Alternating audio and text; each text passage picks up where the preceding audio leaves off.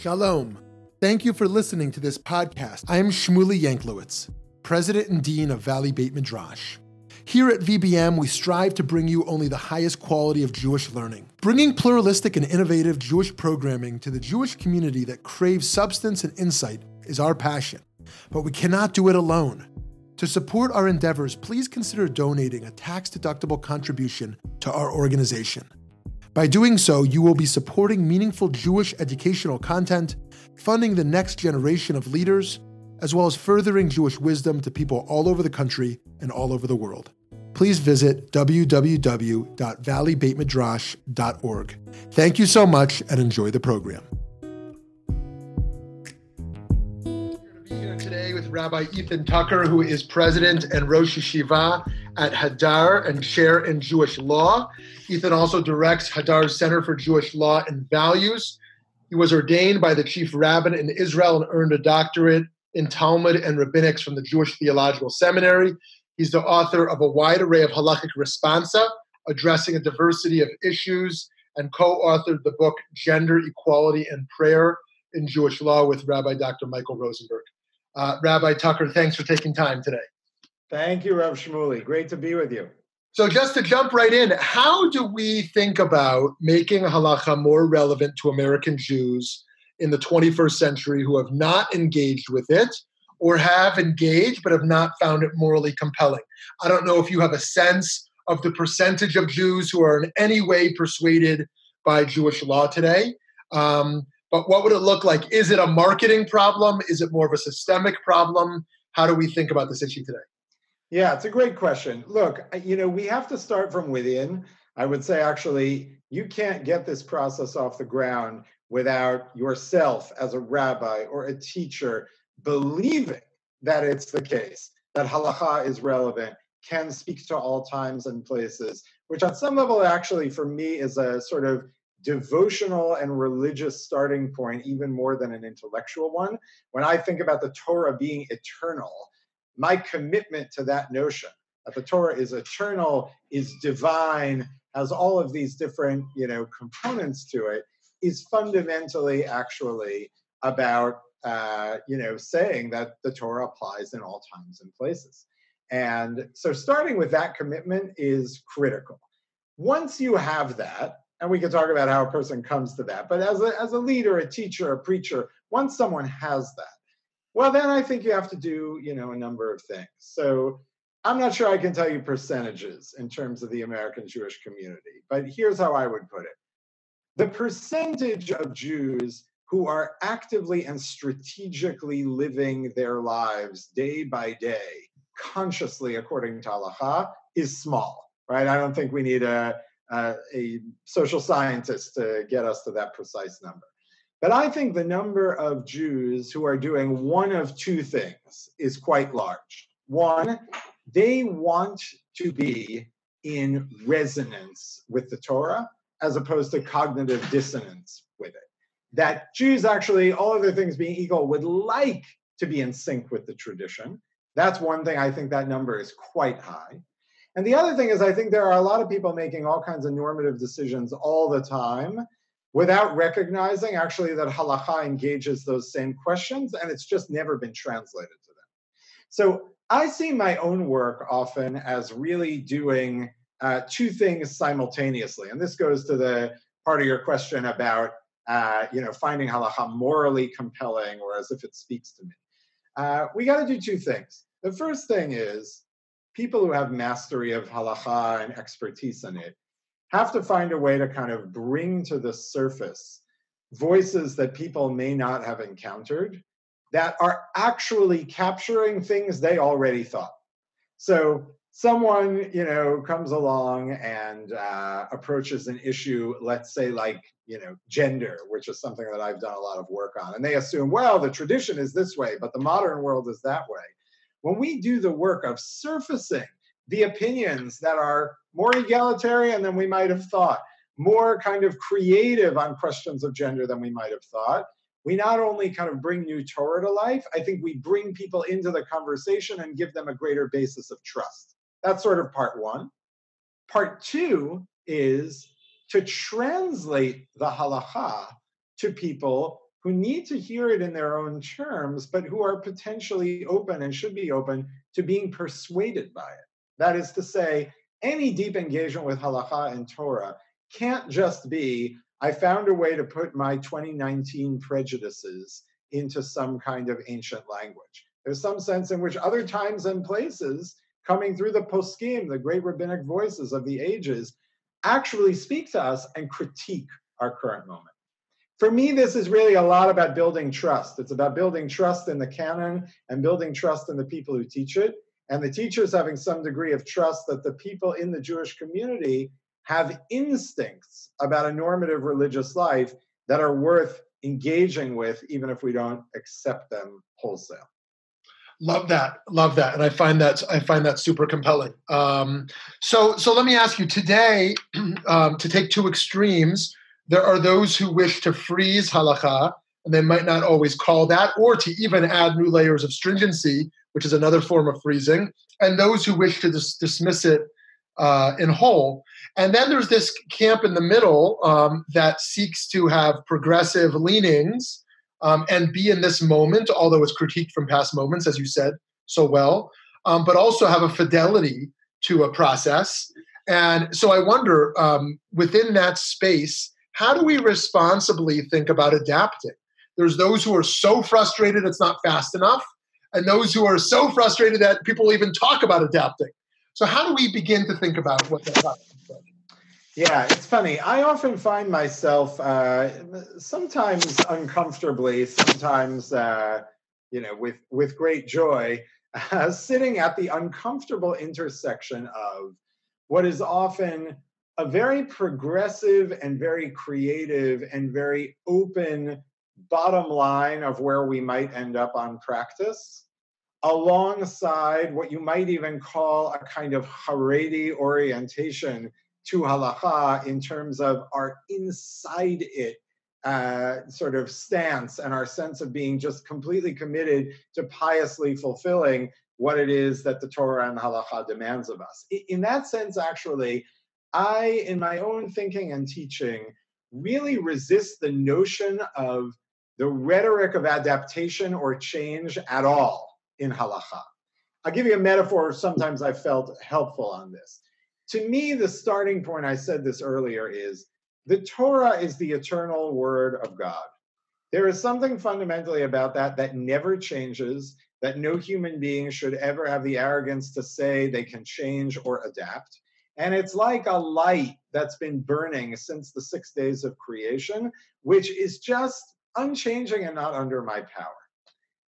That said, that eternal light that burns forever if you imagine putting it on a roadway and you put a green glass in front of it, suddenly everyone's going to floor the gas pedal whenever they encounter it.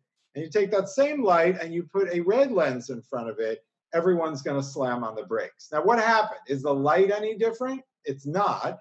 But the lens that goes in front of the light, that filters the light, means that the reception of the light looks and is meant to look very different in different times and places that has been a metaphor for sort of how I think about the Torah in deep ways. I have no ability to change or adapt the light. What I'm trying to do is figure out what's the lens that I and my generation and everyone at this time and place is receiving that light through. And what part, therefore, of the almost unfathomable pure will of God is being filtered to me in this moment? So, in that sense, I feel that I have in the realm of halacha actually a very passive role in terms of shaping or influencing things. But what my role and anyone else's role is, which is critical, is being attentive to the environment in which that's coming to us. So it sounds kind of strange, and I often feel caught like, is that a very conservative stance? Is that a very progressive stance? Maybe the point is that it's actually eschewing those modes as not getting at the real work. Yeah. Yeah.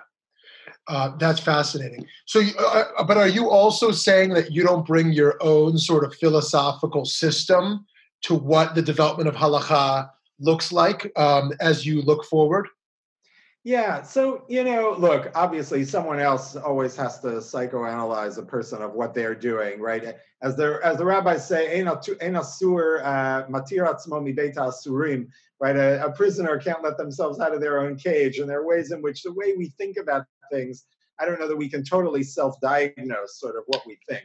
But to the extent I can be conscious and self-reflective about it, I would say, look, for me, this operates kinds of in stages of course we all bring external frames and experiences. I'm not sure i'd call them external. We bring experiences stimuli things that have shaped us and that yes often have shaped us before we've then encountered a text that is talking about that same issue. And in that sense for sure we bring all kinds of things to our learning. But where i'm trying to get at the end of the day is a fully integrated stance where I can no longer actually sort out the difference between my experiences, my inclinations, and the things that the eternal texts from other times and places are kind of shaping me to think about. Rather than sort of focusing on the tension between them and figuring out how I'll resolve them, it's kind of a journey to more deeply integrated mm-hmm. uh, self understanding and learning. Um, that to me is a process. I don't claim that happens overnight, but I have over time really tried to condition myself to thinking about the process of learning and even of psak, of halachic conclusion, as one that is about reaching that stage of integration. And I will say on that front that one uh, one thing I really take issue with is I think you have a lot of thinkers of halacha who think about well, the best halacha is done in the sort of intellectual and spiritual conditions that are analogous to a sterilized laboratory. You know, I eliminate all outside factors and I'm just running some pure experiment of the rules of science itself. And to the extent there's any corruption from outside forces, it's a kind of infection that will compromise the science. I think that is totally wrong. The best learning that I have done in my life has been when I had an agenda, when I was looking to find something, and I therefore looked under every rock as to what might be hiding under there, as opposed to simply confirming, you know, passive implicit biases I may have had. What you have to be careful about, and I think this is not something that's always present everywhere, are you honestly open to re examining your preconceptions when you engage a halachic issue? And I try to both allow myself to be self aware of agendas that I may bring, but to constantly be relentless in saying, okay, but what would someone looking to shoot down this argument say? Who would they cite? And do I have a way of addressing that? And if I don't, maybe I have to reconfigure my argument. Yeah, wonderful, awesome. So, um, like many Jews, I find Torah relevant to my personal life, to my work, my workplace, my home uh, certainly my uh, my community, but um, uh, perhaps more than any other uh, space, uh, to, I feel Torah to be very compelling in how I think about society, and in particular within the realm of injustice. And I wonder how you think about um, pre-modern sources or even uh, modern sources, but from a very different context, and how they may, how those halachic texts may obligate us in types of social justice work today, whether we're dealing with workers' rights or genocide, racism, sexism, immigrant rights, whatever we're talking about, in a way that's neither simplistic nor uh, makes halacha irrelevant to this moment. Um, so, first, like, how, how can that be extended? And secondly, what are some of the limits of, of, of those obligations in regards to our societal engagement? And are there other Torah tools um, beyond the halachic realm that, that might be useful? Yeah, it's a great question. And look, you've obviously done a tremendous amount of thinking and work and practical leadership on this front that, you know, has been less my milieu as someone who spends a lot of time in the world of ideas, the world of teaching, and less so in the in the world of, let's say, on the streets activism. Um, but I'll share, you know, what what thoughts that I, I've sort of had with respect to this.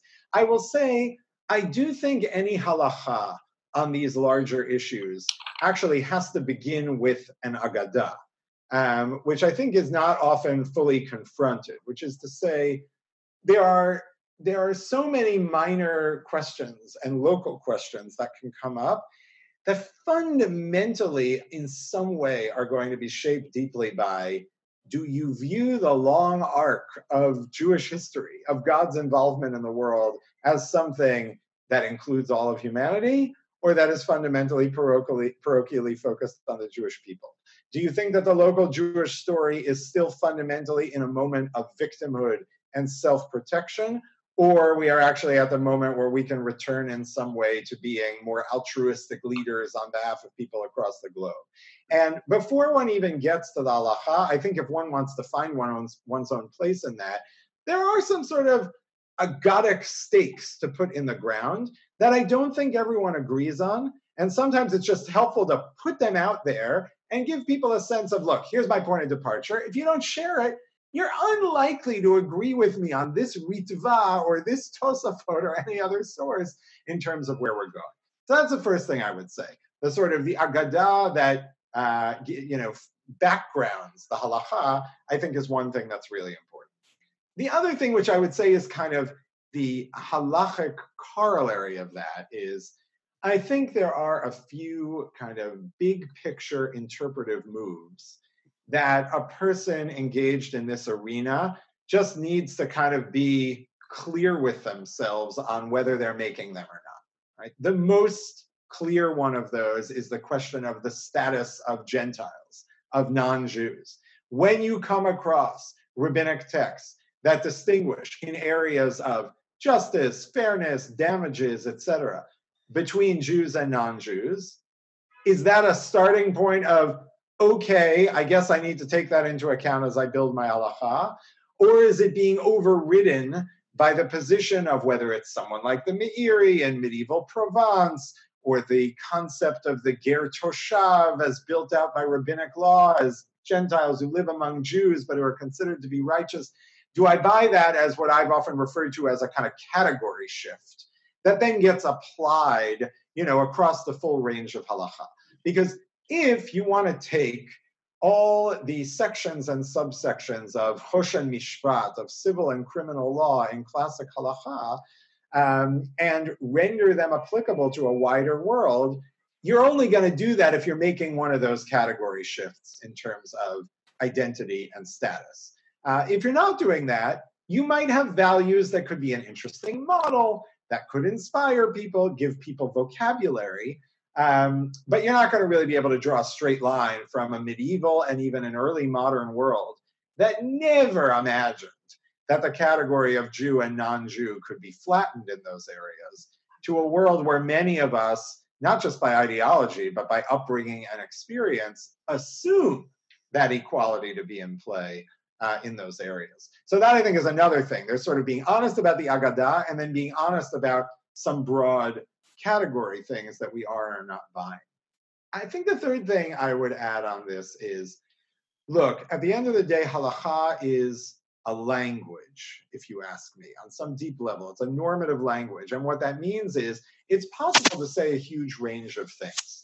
Someone who wants to simply open up a book um, and get the answer that halacha has to say on a, a given topic has not likely spent a lot of time learning halacha in depth, such that you're initially disappointed that there's not an answer, and then exhilarated by the fact that this is such a rich language. So to look to halacha is a way that's going to give us the platform of a you know given political party uh, or a given uh, activist initiative. That's probably not a realistic goal. But what I think halacha does set up is kind of a language, and I would even say a grammar around how do we talk about these things. And it does set down certain parameters that are basically in or out of bounds. So, you know, starting with the Torah and the category of the ger, and then rabbinic sources and the category of the ger toshav, like here's one thing I think you can say. You can't be on the playing field of Torah and halacha and claim that because someone's not an Israelite or not a Jew, they're not your problem. You just can't say that, right? That's actually out of bounds. You can argue who falls into the category of your responsibility, who is uh, at what point in history of the Jewish people or generally, such that it's reasonable for, the for them to take that on. But the Torah and halacha clearly cares broadly about the rights and dignities of human beings beyond the Jewish people. Um, we can talk about the whole language of chiyuv and obligation that the Torah does not just frame uh, the social good in terms of rights and people leaving each other alone, right? There is some basic notion of once someone's in my sphere of responsibility, I have an active responsibility to take care of them.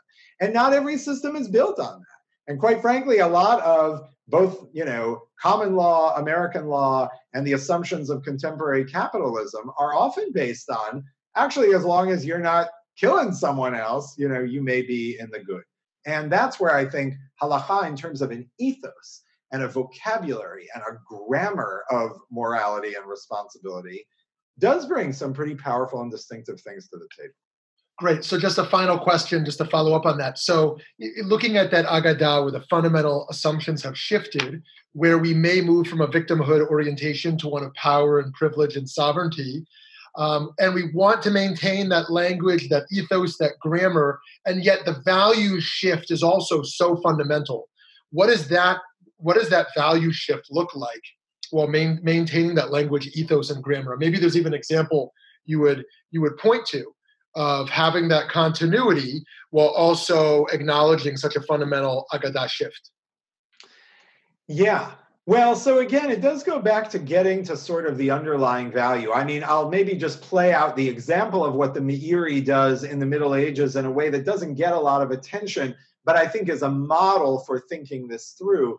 So the Meiri sitting in, uh, you know, medieval Provence with Christian neighbors that we know from his other writings, he doesn't just theoretically respect, but he has real relationships with and theological dialogue he looks at a whole host of sources in the rabbinic canon and quite clearly uh, is sort of alienated from them on a surface level, where he says, What if I destroy my Jewish neighbor's property? I have to pay, but I destroy my Christian neighbor's property. I don't. Like, how can that be? And he kind of digs deeper and looks into, well, how did the rabbis talk about this and why did they speak this way?